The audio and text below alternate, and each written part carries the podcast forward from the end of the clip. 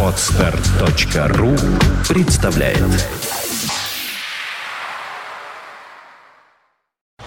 You are listening. You're listening to Internet Radio Funtank FM. Funtank FM. Зип-зип-зип-зип-зип полетели самолеты. Только что вне эфира Андрей Меньшенин мне признался, что сегодня он готов сделать программное заявление о том, что на самом деле все самолеты сделаны из материалов, которые легче воздуха, а в крылья закачан легкий гелий. Только поэтому эти адские машины и способны отрываться от земли. Делай свое программное заявление, Андрей Меньшенин, признайся, наконец, хоть раз в этом порочном, не знаю чем. А, да, привет всем. э, Здравствуй, Дмитрий. Вновь ты начинаешь э, этот час э, с неправды. э, Как неправда, где-то 30-секундной правда. лжи, которая идет перед замечательной передачей «Экипаж». Ладно, на самом деле, э, у нас сегодня есть о чем поговорить, и, э, к счастью, и много всего случилось. э, Не все, что случилось, хорошее, Опять? Но- Ну надо же. но, но, но будет интересно. Слушай, на самом деле, во-первых, э, для начала расскажем о э, спасательной операции, спасательно-поисковой, которая развернулась на востоке нашей необъятной родины. Там, э, знаешь, на самом деле интрига почище э, малазийского Боинга, который пропал в марте этого года. Только Так. у нас э, в республике Тува пропал вертолет Ми-8.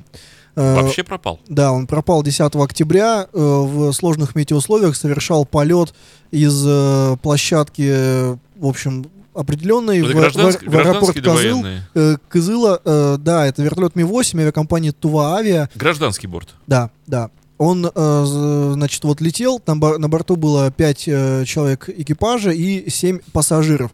Э, спросишь, возможно, ты меня, какое отношение это вообще имеет к нам, э, то, что ищет этот э, вертолет, я тебе расскажу, что, э, учитывая, что у нас, э, собственно, в городе находится такое замечательное учебное заведение, где готовят э, пилотов э, всех мастей, э, то не, тут как бы и вот с той самой тувинской истории тоже есть связь. Собственно, вот э, командир воздушного судна, э, здесь надо суметь э, прочитать с первого раза его замечательное имя, фамилию, отчество. Зовут его э, Адар Оолма Пакович Нурбу.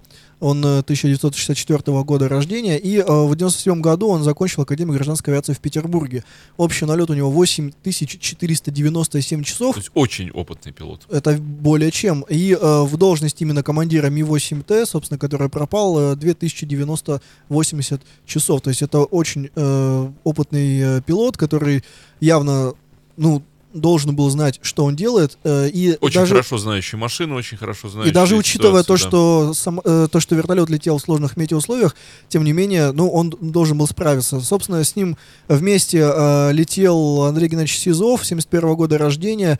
Э, вот, э, к сожалению, или, не знаю, может быть, к счастью, но так сложилось, что э, вот Андрей Сизов э, в Петербурге не учился. Он закончил Уфимское высшее военно-летное училище и прошел переобучение в Уральском учебно-тренировочном центре гражданской И авиации. когда с ними прервалась связь, что произошло? Собственно, 10 октября все произошло. Они, э, как сообщается, э, это было каким-то образом связано, э, этот рейс с доставкой э, каких-то опор ЛЭП для э, Сено-Шушинской ГЭС. Мгм. Вот, это какой-то был, видимо, технический рейс, возможно, грузовой, скорее всего. Э, и когда они уже направлялись в Кызыл, э, в какой-то момент с ними связь Там прервалась. же и горные далее- районы, да? да, разумеется, там горные перевалы, и э, как раз вот с ними связь прервалась. До сих пор не было найдено, главное самое, что не было найдено следов э, падения. Э, то есть этот э, район, вот сейчас 10 октября, уже 5 дней, его обыскивают с воздуха, его ищут э, на Ну, земле. слушай, ну, в гаражах всегда тяжело это. Э, Но тем не менее, э, накануне дорожные рабочие рассказали спасателям о том, что видели вертолет в районе Мюнского перевала в Таджинском районе э, республики. И э, сейчас все основные силы именно туда перебазировались. Всего там работает 11 наземных поисковых групп, это 404 человека и 76 единиц техники. Представь себе, Ну, какая слушай, огромная я, группа. Я боюсь, что, к сожалению, да, в таких ну, вот условиях, опять же, в условиях гор, э, очень легко, особенно в условиях плохой видимости, очень легко можно На самом на- деле- нарваться на... На самом деле, э, действительно, там довольно сложные условия. Стоит упомянуть даже о том, э, что когда проводились вот эти поисковые работы с воздуха, например, сегодня их пришлось прервать досрочно из-за плохой погоды. Э, но наземные поиски в любом случае продолжаются э, и обследуются э, даже реки, которые там находятся рядом, и вот эти вот весь путь уже несколько раз пролетали с воздуха, смотрели, э, но как, куда, А делся вертолет, вертолет, не- как, не- черные непонятно. ящики подают? Как? Там, там есть черные? У него есть аварийный маяк, разумеется, который он должен э, включать, но вот, понимаешь, нету сигнала вообще никакого. Нужно учитывать, да, что в горах, опять же, если это какое-нибудь глубокое ущелье, он упал, то, естественно, сигнал, он блокируется просто вот этими горными пиками, которые рядом. И, э, ну, здесь... э, Опять же, вот на- найти его довольно сложно. Хотя вот э, в интернете я нашел э, фотографии вот этого самого вертолета, именно по э, регистрационному но- номеру, у него бортовой номер 24614. А, и он э, такой, ну, он яркого цвета, то есть он такой оранжево-синий, его хорошо видно. То есть, ты знаешь, как вот э, те самые черные ящики, о которых обычно в прессе пишут, э, черными их назвали не из-за цвета, они на самом деле, эти бортовые самописцы, они ярко-оранжевые, чтобы их Оранжевые, как раз было легко найти. Вот, э, а здесь, представь, целый вертолет ярко-оранжевый, то есть его даже на фоне гор довольно Ну, вертолет- легко а, обнаружить. А, вертолет мог упасть в лесистой части, в какой-то, мог в ущелье. Да, но тогда были бы какие-нибудь следы, то есть это был бы, ну, пожар, там, обгоревшие деревья, еще что-то, он же с топливом шел. Не обязательно. А, вот, остается надеяться, что, возможно, это была вынужденная посадка, возможно, все-таки вертолет совершил посадку в каком-то виде целом, более-менее, что все люди живы, но пока у них просто нет э, средств э, связи, и они не могут о себе сообщить, и они ждут помощи. Тем более, что в истории авиакатастроф, в истории летных происшествий было неоднократно случались такие происшествия, когда, э, ну, если вспомнить хотя бы, помнишь, э, тот самолет э, аргентинский, который попал в авиакатастрофу в горах, когда люди около года жили э, вот в, среди этих горных хребтов, и та ужасная история, когда им пришлось э, питаться, собственно, своими умершими товарищами. Да, это по, по мотивам вот этой всей истории даже был э, снят э, фильм. Вот, я искренне надеюсь, что здесь э, намного все лучше случится, что их совсем скоро найдут. Пять дней все-таки, ну, не такой большой срок, все-таки еще не такие, возможно, низкие температуры, хотя, конечно, горные э, условия, метеоусловия, они сильно отличаются от э, нашей, например, питерской погоды, э, которая последние дни, особенно сегодня, нас радует. Что ж, э, давай к следующим новостям, наверное, пойдем. Э, дальше у нас идет э, новость про Москву, аэропорт Домодедово. Э, уже э, довольно давно анонсировали, что в Домодедово построят еще одну взлетно-посадочную полосу, и э, вот сегодня губернатор Московской области Андрей Воробьев, э, проинспектировав ход строительства, заявил, что, э, скорее всего, в 2016 году, э, возможно, смогут торжественно ее открыть, дополнительную взлетно-посадочную э, полосу. Э, По поводу строительства новой э, полосы в Домодедово, ну, на самом деле, вопрос такой довольно, довольно дискуссионный. Э, И э, нужна ли эта полоса, что она принесет, насколько оправдано вообще строительство. Здесь есть разные точки зрения. Ну, разумеется, да, в первую очередь, когда мы говорим о том, что у аэропорта появляется еще одна полоса, то предполагается, что э, сможет аэропорт принимать больше воздушных судов, э, возможно, сможет увеличить количество э, там обслуживаемых самолетов в час.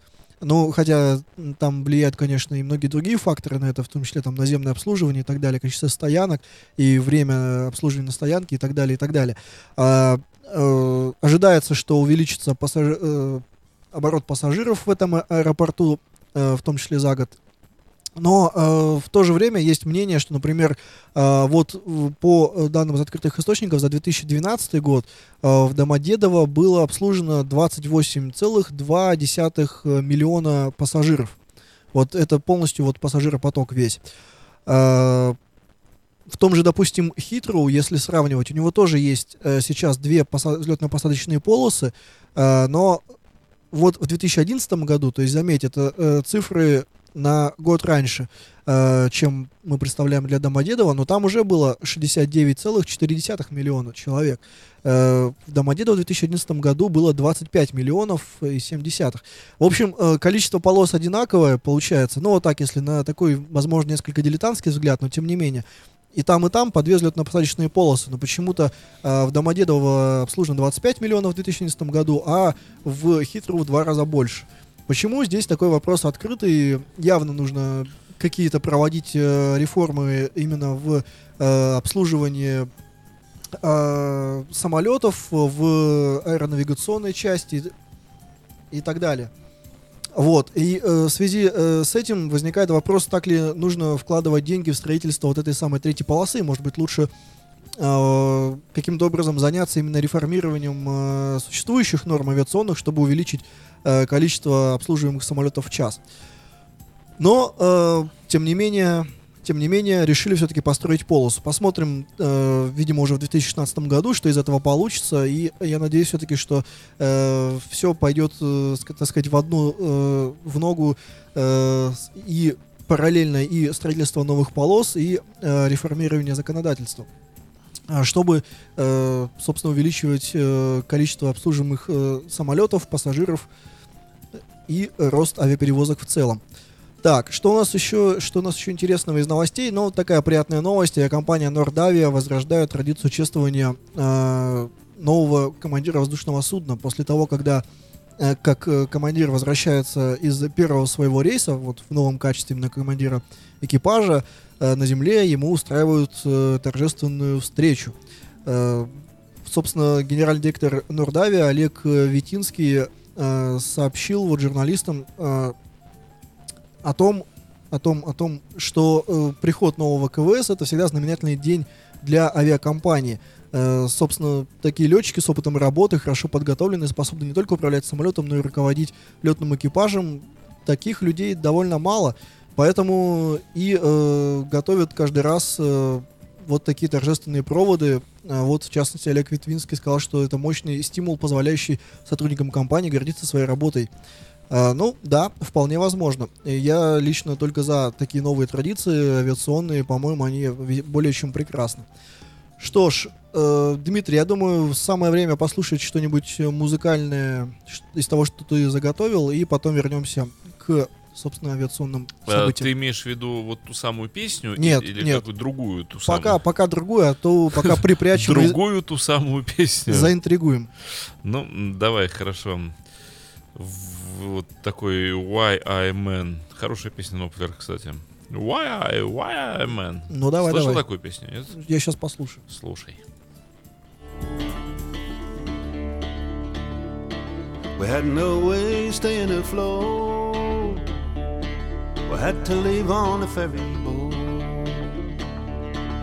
Economic refugees on the run to Germany.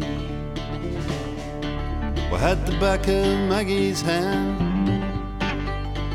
Times were tough in Geordie land. We got our tools and work and gear and humped it all from Newcastle to here.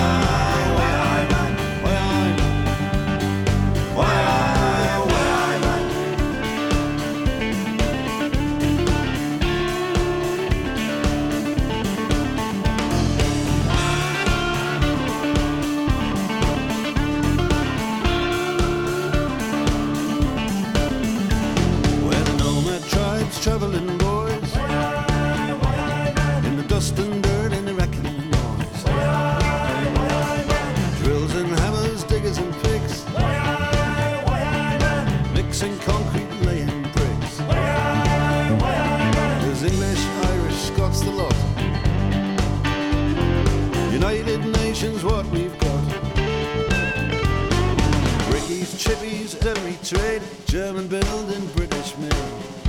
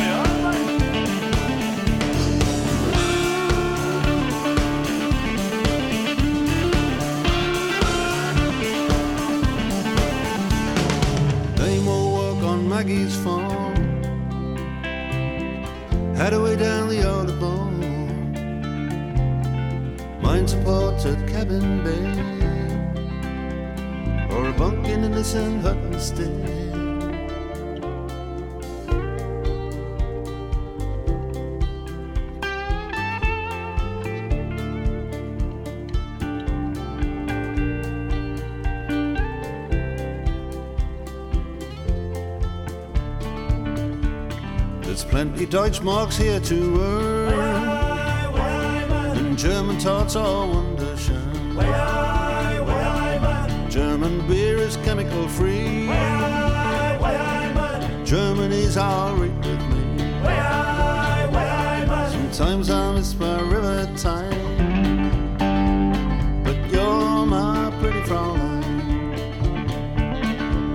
we'll drink the old town dry, keep our spirit levels high.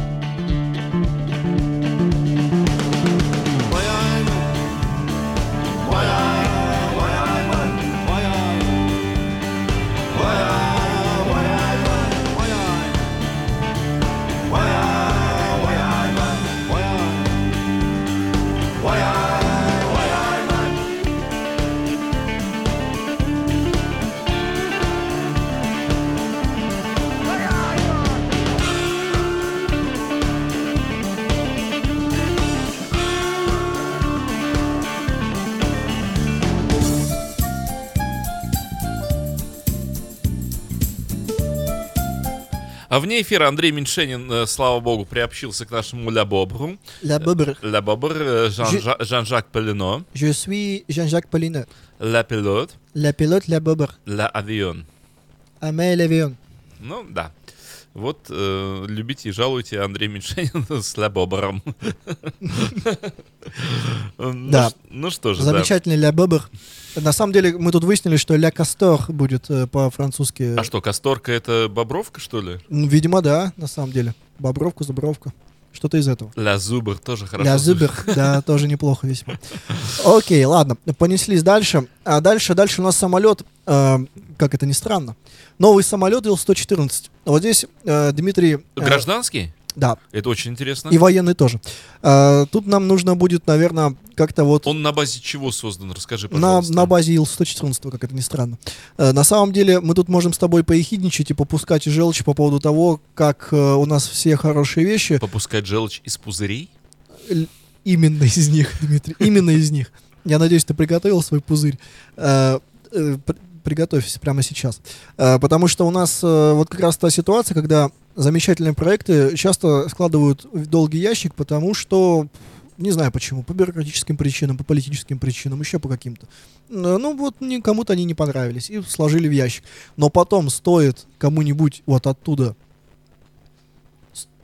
так, стоит кому-нибудь от- Оттуда. оттуда именно э, сказать или намекнуть, или повести бровью э, в отношении этого проекта и так сказать, что а, ну было бы неплохо, чтобы вот, как тут же начинается какая-то суета, вот на этом месте, э, вот это быстрое перелопачивание этих пыльных архивах, э, извлечение вот этих всех замечательных проектов и явление их народу, что оказывается, э, вот это вот все там мы х- давно хотели, но ж просто же не было времени. Вот один из тех случаев. Так подожди, хорошо, вот самолет Ил-114. Что это за самолет, машина? Самолет Ил-114. Это замечательный абсолютно самолет. Э, Первый полет он совершил э, 29 марта 1990 года. Мгм. Получается, уже 24 Я, кстати, года спросить, назад. если Ил зарылся носом в Ил, это тавтология? Да.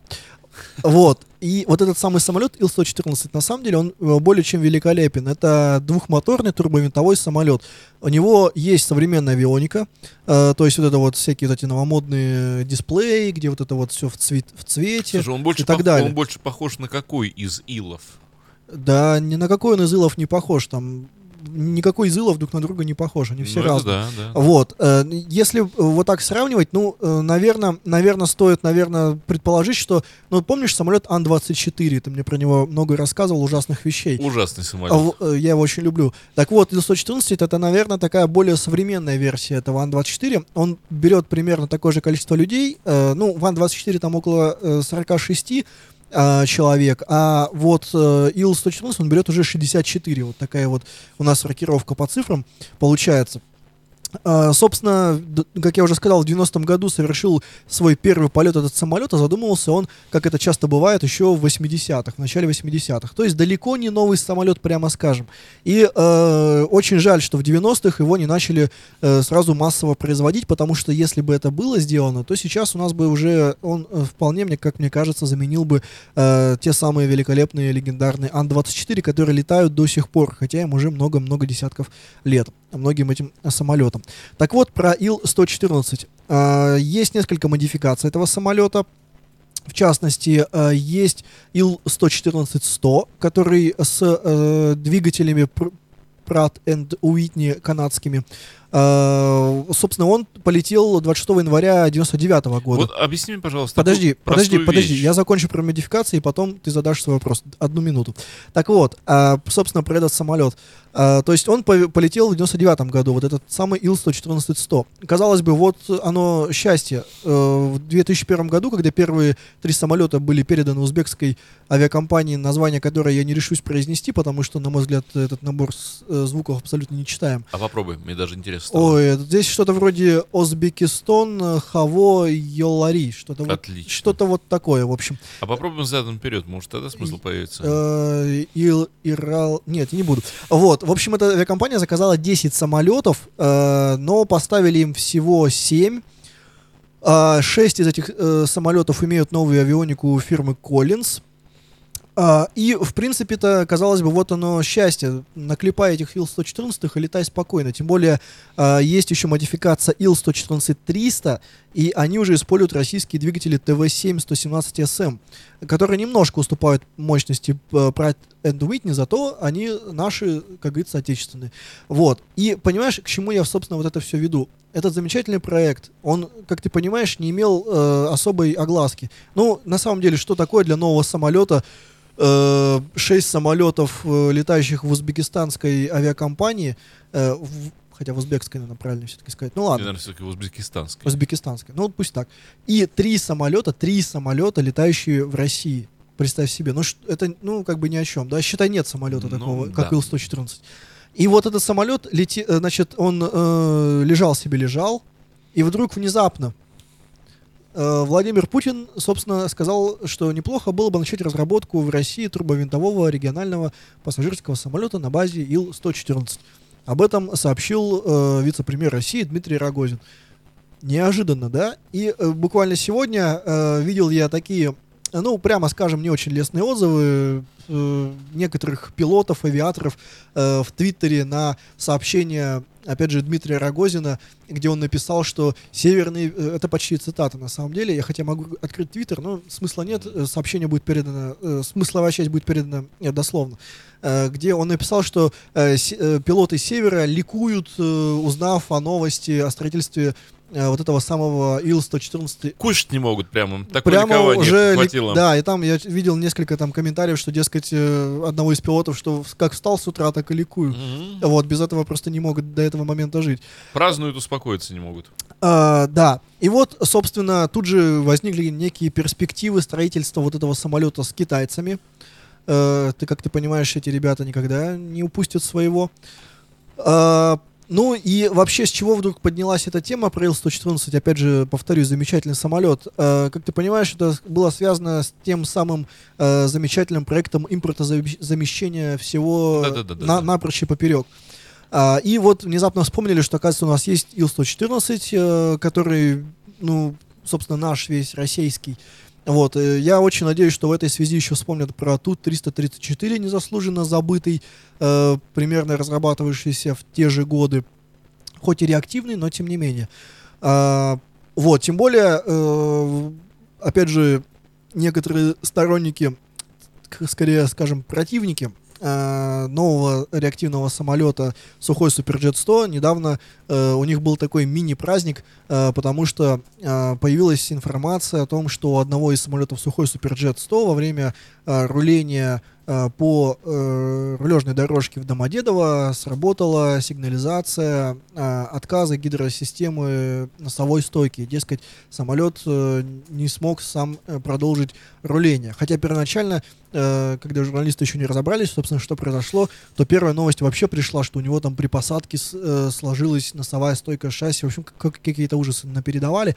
Вот, в итоге оказалось, что все-таки э, всего лишь сработала сигнализация э, о проблемах с носовой стойкой. Вот. А, и э, тут же был, э, значит, заявлено, что вот, дескать, на производили, тут, понимаешь, оно не работает. Вот, что касается, что касается Ил-114, э, собственно, его до 2012 года пытались вот серийно выпускать на авиационном заводе в Ташкенте, построили 17 машин, и по оценке руководства Авиакор, э, освоение серийного производства займет около 5 лет, потребует инвестиций в размере 10-12 миллиардов рублей. Я вот что тебя хотел спросить. Объясни мне, пожалуйста. Так. То, о чем мы говорили с тобой на прошлой передаче.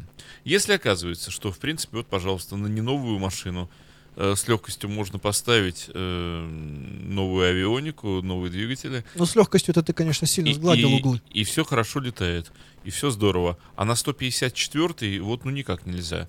Э, вот как-то я не вижу л- логики, Э, логики. Во, во всем этом. Да, Окей, то, то смотри. есть на, на Ил можно, а на...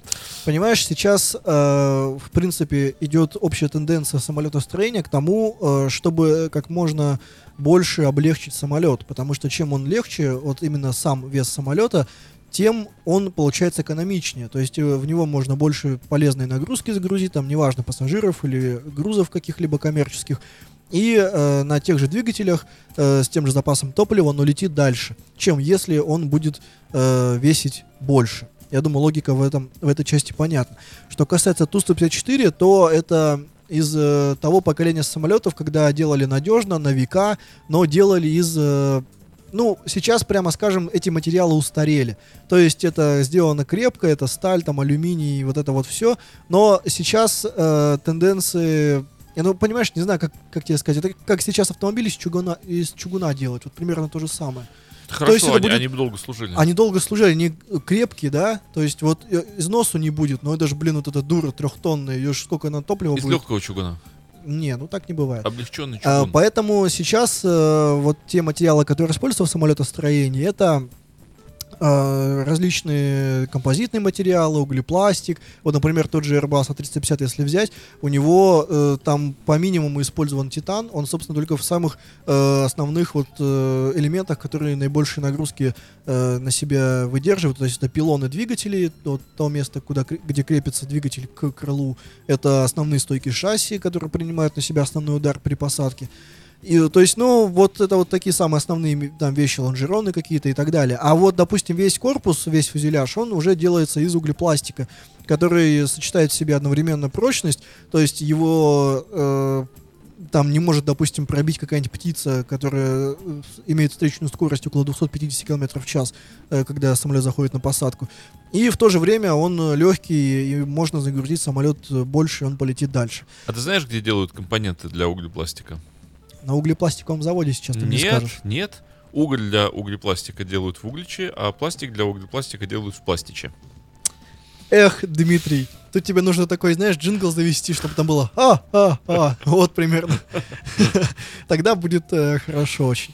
А, что ж, в общем, вот этот Ил-114, что я могу сказать? Я ему желаю искренне, искренне замечательных судеб- э, судьбы, чтобы побольше таких самолетов производили, чтобы побольше они летали. Но чтобы не зависело это ни от э, каких там решений правительства, которые э, сначала забывают об этом самолете на, на 24 года, а потом, когда политическая обстановка складывается не в их пользу, начинают его вытаскивать и трясти перед честным Ну да. народом. Кстати, только что гениальное ноу-хау мне пришло, кажется. Поделись. Если самолет оклеивать, фюзеляж самолета, Так, ну не оклеивать, образно говоря, оклеивать, да, гигантскими пружинами, так. то самолету не страшно падение. Он тогда Э, кстати, будет отпружинивать. Давай столько- об этом поговорим в следующий раз, потому что на некоторых самолетах, на самом деле маленьких, конечно, легких, на них э, сделана система спасения, и там, э, если совсем все плохо, Все-таки гигантская пружина. почти там гигантский парашют.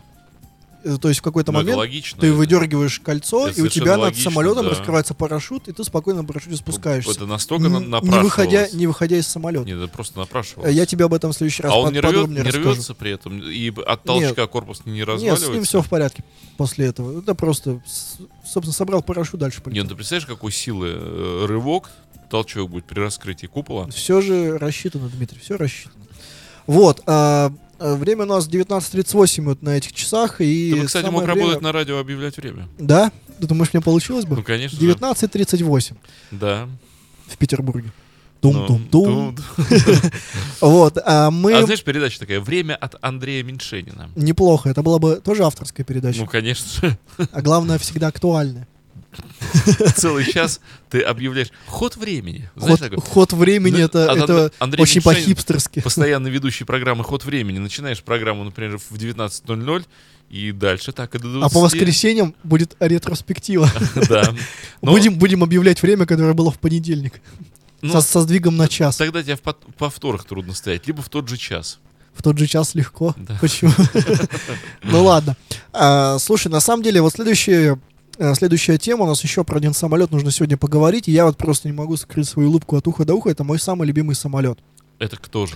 А это такой замечательный, добродушный гигант, который символизирует... Джамбалабамба? Почти. Символизирует собой дружбу братских, несмотря ни на что, народов. Это Ан-124, российско-украинский Ну да, да, да. тяжелый грузовой самолет. Практически Джамбалабамба. Но на самом деле он даже больше, чем Boeing 747, который называют Супер Джамбо. И вот этот самый Ан-124 100М 150, вот такое длинное у него название, это, э, собственно, модернизированный Ан-124 100М и еще более модернизированный Ан-124. 14 октября 2004 года вот этот самый самолет вот такого типа впервые, э, собственно, взлетел, э, поднялся в воздух. Э, этот самый самолет является модернизированным вариантом, как я уже, собственно, сказал, Ан-124. У него усовершенствованное оборудование, уменьшенное количество экипажа с, ш- с 6 всего лишь до 4 человек и увеличенная до 150 тонн грузоподъемность. Представь себе, Дмитрий, 150 тонн. Знаешь, очень много пассажирских самолетов, у которых максимальный вес не превышает 150 тонн, а у него это, э, собственно, полезная нагрузка. Он вот такой груз возит регулярно, это обычное дело. Но практически как муравей поднимает больше своего веса. Э, на самом деле, да, он действительно поднимает больше своего веса, и это Ну что же за двигатели там стоят такие? а наши нашинские, нашинские двигатели D18T третьей серии там стоят. Они отличаются как раз повышенной надежностью. Кстати, вот э, про муравей, ты, э, про муравья ты сказал, и э, когда я, как ты понимаешь, я очень э, долго много всего изучал, читал, смотрел про этот самолет, он действительно великолепен, уникален. И э, я надеюсь, что наконец-то восстановят производство этого самолета, будут делать еще и еще. Так вот, э, собственно, когда вот этот самолет делали, то э, в итоге получилось так, что э, когда он взлетает, этот максимальный его взлетный вес, а это около 300 тонн, э, точнее максимальная взлетная масса, если будешь быть совсем точным, 392 тонны. Так вот, представь себе, 40% от этой э, взлетной массы это э, получается его собственная. 40%. А 60% это масса полезной нагрузки. И это на самом деле важные цифры, потому что э, вот этот самолет, он был разработан, как ты понимаешь, э, довольно давно. В 82 году первый полет был совершен. Но когда делали э, уже в конце э, 90-х, э, проектировали А380, этот самый Airbus А380, самый большой пассажирский самолет в мире на данный момент. Естественно, у него есть тоже грузовая модификация, э, то э, при всех современных технологиях, при использовании углепластика, вот этого вот всего электроники, вот этого вот всего, смогли добиться соотношения всего лишь 50 на 50 э, полезной нагрузки собственного веса при максимальной взлетной массе. А собственно, вот э, наши советские конструкторы, российские, э, при э, проектировании э, в 80-х годах смогли добиться э, 40% собственного веса и 60% э, полезной нагрузки. Что, собственно, является до сих пор лучшим показателем, и никто до этого не смог этого перебить. Так вот, э, что касается про этот самый самолет, произошло, э, произошло, произошло, это, э, как я уже сказал, 14 октября 2014 года, Э, б- Этот самый самолет, вот первый э, прототип, он был разработан на базе одного из первых э, серийных э, самолетов Ан-124. Э, был у него номер э, 0106, э, и к тому времени, когда его переоборудовали э, под новую модификацию, он уже налетал 12, 12 тысяч часов. Это примерно полови- половина от назначенного ему ресурса. То есть, э, в принципе, считается, что вот Ан-124 как собрали, так он 25 лет может вполне эксплуатироваться. Ну, четверть века. При необходимости, э, конечно, ресурс может быть продлен. Впервые его показали, э, собственно, на выставке Авиасвит э, 21, э, еще до того, как он поступил на летные испытания. Э, И поднялся он с киевского аэродрома Святошина, собственно, вот в том самом 2004 году. И э, вот тогда, в, в, то время испытательного его полета, основной целью было подтвердить, что он сможет летать по требованиям Евроконтроля, по воздушным трассам, по процедурам AirNav. Это означает, что когда он летает по воздушным трассам на автопилоте с помощью всего навигационного оборудования современного, которое у него установлено, а, он э, не отклоняется от воздушной трассы более чем на одну милю. То есть вот такая точность сохраняется навигационная. А, собственно, на него был установлен э, пилотажный навигационный комплекс А820М производства ЗАО Kotlin Novator. И вот здесь опять Дмитрий связь-то, э, собственно, не теряется с нашим великолепным Петербургом. Э, холдинговая компания Ленинс это все э, делала, которая, как ты знаешь, у нас в Петербурге и находится. А вот этот самый замечательный пилотажный навигационный комплекс, э, он содержит глобальную аэро- аэронавигационную базу данных фирмы Джепсон, которая и позволяет э, отказаться в полете от навигационных карт и справочников, и вот у нее все, все внутри э, собственно, есть. Вот такой замечательный этот самолет. Основным экс- эксплуатантом из коммерческих авиакомпаний у нас использует, э, является Волга-Днепр, у которой около 10 самолетов. Таких. Слушай, а кто-нибудь вообще когда-нибудь подсчитывал, сколько всего моделей самолетов существует в мире? Ой, я думаю, нет, потому что нет такого э, постоянного количества, понимаешь? Это как вот... э, Нет, не сколько всего самолетов, а сколько моделей самолетов. я понимаю, я Есть такой, есть Нет, такой, я- есть такой. Я именно про модели тебе говорю сейчас, потому что а, вот если вот посмотреть на э, автомобилестроение, то там вполне все как-то, ну вот статично. То есть у нас там есть э, набор э, каких-то брендов, там, условно говоря, BMW, там, Mercedes, там, Honda, там, еще что-нибудь, Ну, еще что-нибудь, там, авто, АвтоВАЗ. список, да. Да, то есть вот у нас есть там, условно говоря, там, предположим, там 150 брендов, да, вот этих марок, и вот они э, э, за пределы не выходят.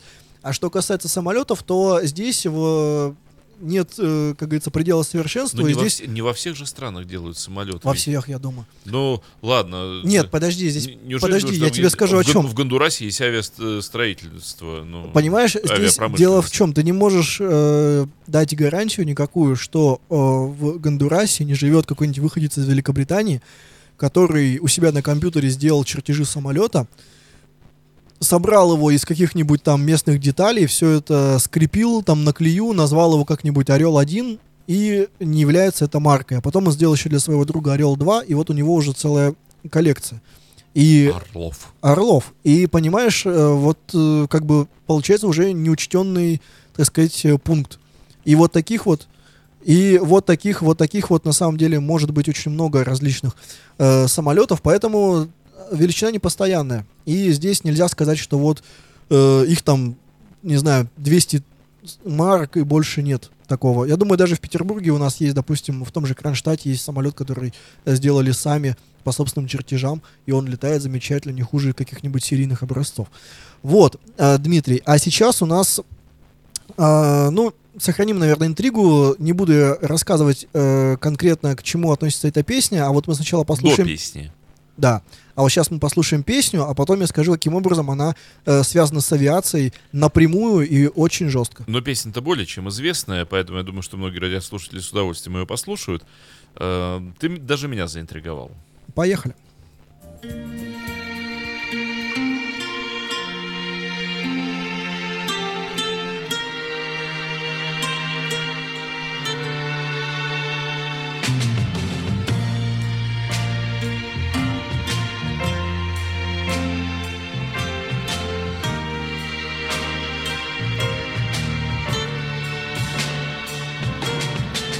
Песни у людей разные, А моя одна на века Звездочка моя ясная.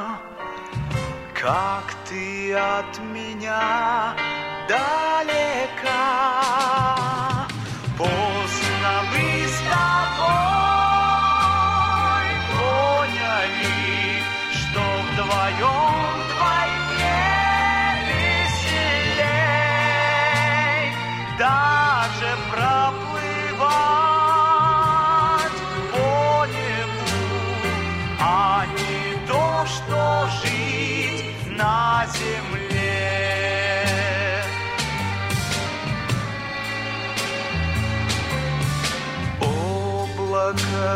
тебя трогает,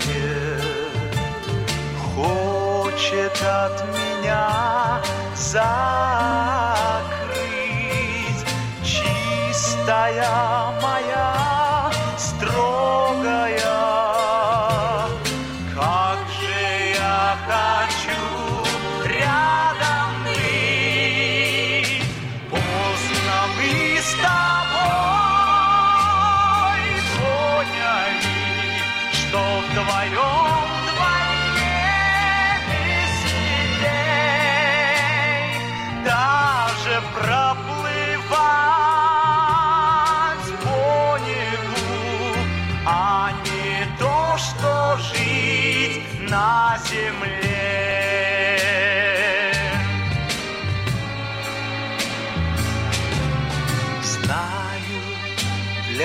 тебя я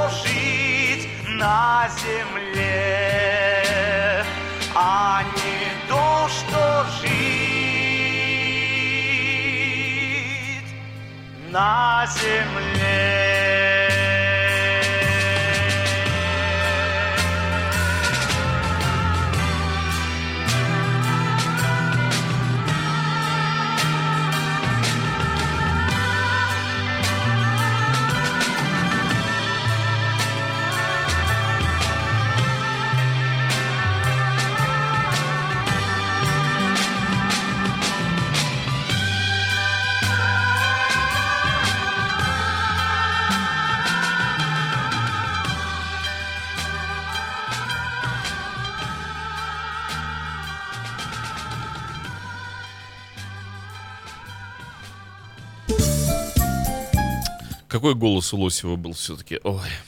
Да. В общем, э, Дмитрий и наши дорогие радиослушатели, как э, ты мог заметить, песня весьма лирическая, э, Ну да, но слова, грустная. но слова такие, как бы с запросом на что там.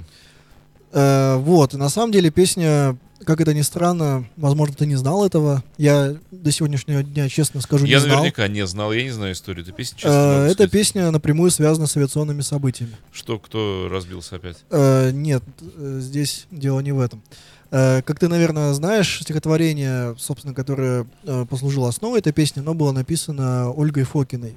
И э, позже уже попалось на глаза композитору Владимиру Семенову, который в 1971 году и написал э, музыку, положил эти стихи на музыку. Собственно, как песня и появилась. А в свою очередь Ольга Фокина, она э, вдохновилась э, подвигом э, одной стюардессы, замечательной молодой девушки, которая 15 октября 70-го года Вот- вот та самая зашла, история, да? зашла да, на, борт э, самолета Ан-24, который, собственно, позже угнали в Турцию. Зовут э, ту замечательную стюардессу Надежда Курченко. И э, тогда случился первый успешный захват и угон пассажирского самолета в другую страну. Э, случилось это, получается, ровно э, сколько? 44 года назад, да? Да. 70-й год. Э, собственно, как все произошло? Э, террористов, нападавших, было всего двое. Э, звали их э, Пранос э, Бразинскас, 45 лет, и его сын э, Альгирдас Бразинкас. Они приобрели э, билеты на рейс. Батуми Сухуми сели на передние места перед дверью в кабину пилотов. И через 5 минут уже после взлета на высоте 800 метров передали э, Надежде Курченко, э, Курченко, собственно, конверт с запиской, э, потребовав передать э, этот конверт экипажу. Э, в записке было всего три строчки. Первое — приказывал лететь по указанному маршруту. Второе — прекратить радиосвязь. Третье — за невыполнение приказа смерть. Э, собственно, бортпроводница вбежала в кабину, успела крикнуть э, нападение, прежде чем была застрелена. Э, После этого террористы продолжили стрелять, всего сделали 24 выстрела, ранили командира экипажа, штурмана и бортмеханика. После захвата кабины э, старший э, из нападавших остался в кабине, потребовал лететь в Турцию, а младший перешел в салон и контролировал поведение пассажиров. Вот этот самый Ан-24 совершил посадку в аэропорту турецкого города Трабзон. В итоге э, получилось так, что было ранено, э, как я уже сказал, э, три человека, и э, лишь Надежда э, Курченко погибла. При этом после приземления самолета э, нападавших арестовали турецкими властями. Они оказали раненым, э, власти оказали раненым э, членам экипажа медпомощь и вернули в СССР э, пассажиров. Однако э, они- турецкие власти отказались выдать в СССР вот этих самых преступников. Э, они приговорили их э, к собственному вот, тюремному заключению на территории Турции. Старшему дали 8 лет, младшему 2 года. Э, вот такое, на самом деле, печальное событие. Мало кто знает, наверное, как в итоге сложилась судьба этих нападавших э, людей. Э, вот, к счастью, сейчас уже мы можем об этом рассказать. Э, э, в 1974 году э, случилась э, в Турции всеобщая амнистия и тюремное заключение, э, собственно, старшим из нападающих заменили на домашний арест в Стамбуле. И уже оттуда американские спецслужбы вывезли э, этих двоих людей в США. Э, в 80-м году э, Пранос э, заявил в интервью The Los Angeles Times, что был активистом движения за освобождение Литвы и бежал за границу, поскольку на родине ему грозила смертная казнь. Однако при этом он почему-то забыл рассказать, что сидел на родине не за патриотизм, а получил два срока за воровство и злоупотребление служебным положением. А, В Америке Альгирдос официально стал Альбертом Виктором Уайтом, а Пранос Фрэнком Уайтом. Они поселились в городке Санта-Моника в Калифорнии, где работали малярами. А, Собственно, дальше сообщается, что под старость э, характер Альгирдоса стал невыносимым. Они с сыном часто ссорились. Во время одной из таких э, ссор 45-летний сын э, насмерть забил своего 70-летнего отца. Бейсбольной- Ми- милейшие бейс- люди. бейсбольной битой. В ноябре 2002 года жюри присяжных э, в суде Санта-Моники признало Альберта виновным за преднамеренное убийство второй степени. Он был приговорен к 16 годам тюрьмы. Вот так сложилась судьба этих людей, которые угнали самолет в Турцию и, собственно, из-за которых погибла э, молодая Надежда Курченко. И в честь которой собственно, вот эту песню и в итоге написали, и я думаю, сейчас ее знают э, намного больше людей, чем знают, Ну, песня-то знаменитая и тогда была. чем знают об этих Да. двух товарищах. Ну, в общем, песня достойная. Да, я думаю, что более чем. А, Да, у нас время подошло к концу вот на этой грустной истории. к сожалению, да. Спасибо тебе огромное за нее, Андрей, правда. Э, Ты, я думаю, сейчас просветил большое количество наших радиослушателей. Меня, во всяком случае, да, здесь, да. К сожалению, такая, да, грустная история, придется на ней заве- завершиться. Что ж, э, несмотря на что, друзья, летайте на всем, что летает. И Даже на метле. легко. А вот нелегко, если только вес не превышает Знаешь, 49,5 килограмм. Знаешь, знаешь, поговорка есть какая? Настоящий пилот великолепно летает на всем, что летает, и с небольшими затруднениями на том, что летать в принципе не может. Вот. э, в- на этой ноте приземляемся на сегодня. Андрей Меньшенин замечательно сегодня вел передачу. И Дмитрий Филиппов мне в этом помогал. You are listening. You're listening to Internet Radio, Funtank FM. Fontanka FM. Fontanka FM. Fontanka FM. Fontanka FM. Скачать другие выпуски подкаста вы можете на podster.ru.